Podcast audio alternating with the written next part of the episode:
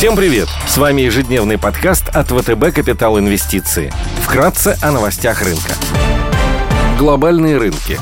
Сегодня с утра внешний фон умеренно негативный. Фьючерсы на S&P 500 в минусе, минус 0,4%. Евростокс снижается на 0,3%. Развивающиеся рынки корректируются на 0,5%. Японский Nikkei теряет 0,7%. Индекс голубых фишек Китая, CSI 300 и гонконгский Hang Seng снижаются больше, чем на 1% после выхода разочаровывающих данных по инфляции. Проминфляция ускорилась до максимальных за 26 лет значений до 13,5%. На фоне энергокризиса.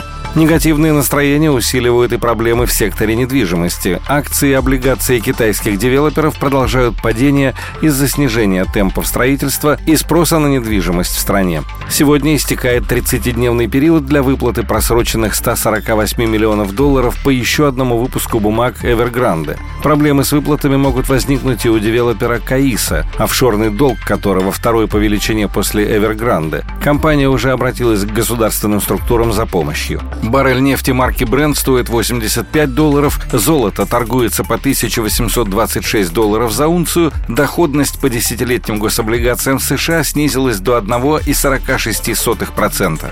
Сегодня в США и Германии выйдет статистика по инфляции. В Штатах также будут представлены данные по первичным обращениям за пособиями по безработице и изменению запасов нефти. В России будет представлена предварительная оценка ВВП. Корпоративные новости. Алроса опубликует результаты продаж за октябрь 2021 года. ТГК-1 опубликует финансовую отчетность по МСФО за третий квартал 2021 года. Черкизово опубликует операционные результаты за октябрь 2021 года. Евраз проведет День инвестора. Среди крупных иностранных эмитентов сегодня отчитываются Tencent, Walt Disney, Allianz, Infineon, Alstom. Идеи дня.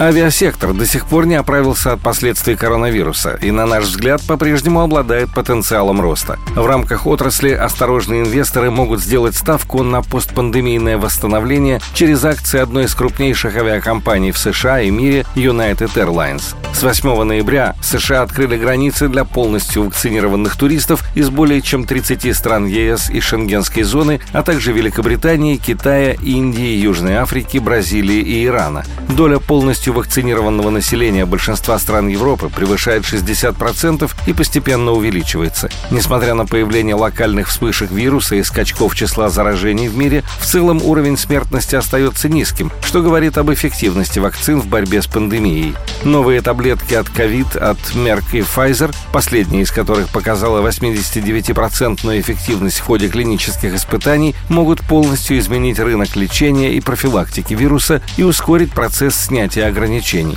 Одобрение таблеток на правительственном уровне и запуск новых разработок в производство могут придать дополнительный стимул бумагам. Сама компания United Airlines активно оптимизирует затраты и маршрутную сеть, закрывая нерентабельные внутренние направления, и уже несколько кварталов подряд отчитывается лучше ожиданий аналитиков. Доля международных перелетов в выручке United Airlines сейчас составляет около 30%. Однако менеджмент ожидает дальнейшего восстановления авиасообщения и уже анонсировал открытие 5 новых международных маршрутов к лету 2022 года. Согласно консенсус-прогнозу, потенциал роста акций на горизонте 12 месяцев превышает 13%.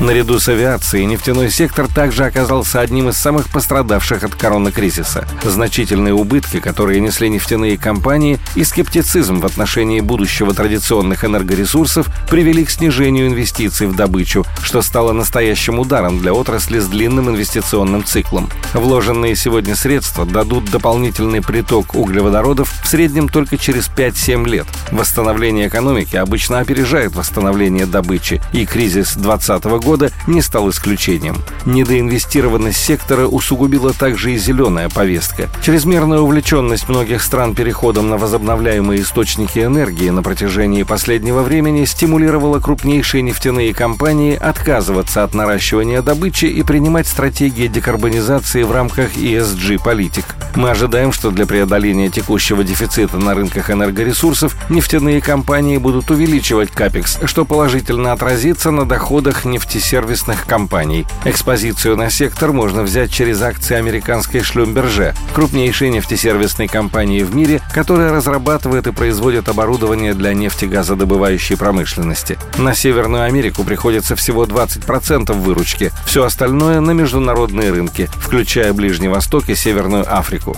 Игроки ключевых для Шлюмберже регионов являются одними из самых высокомаржинальных и обладают самым коротким инвестциклом. При этом, в том числе из-за осторожной позиции ОПЕК+, эти компании до самого последнего времени не спешили наращивать капзатраты на добычу и только переходят в активную инвестиционную стадию. Текущая бизнес-модель Шлюмберже с фокусом на крупнейших нефтегазодобывающих регионах позволит ей стать одним из основных бенефициаров роста добычи в погоне за восстановлением энергобаланса. По некоторым прогнозам, нацкомпании Ближнего Востока и Северной Африки в 2022 году планируют увеличить инвестиции в добычу на 10-16%. В целом мы ожидаем не только роста выручки компании на фоне восстановления инвестиционной активности в секторе, но и улучшения рентабельности бизнеса за счет операционного рычага. Согласно консенсус-прогнозам, потенциал роста на горизонте года составляет около 13%. Спасибо, что слушали нас. До встречи в то же время завтра. Напоминаем, что все вышесказанное не является индивидуальной инвестиционной рекомендацией.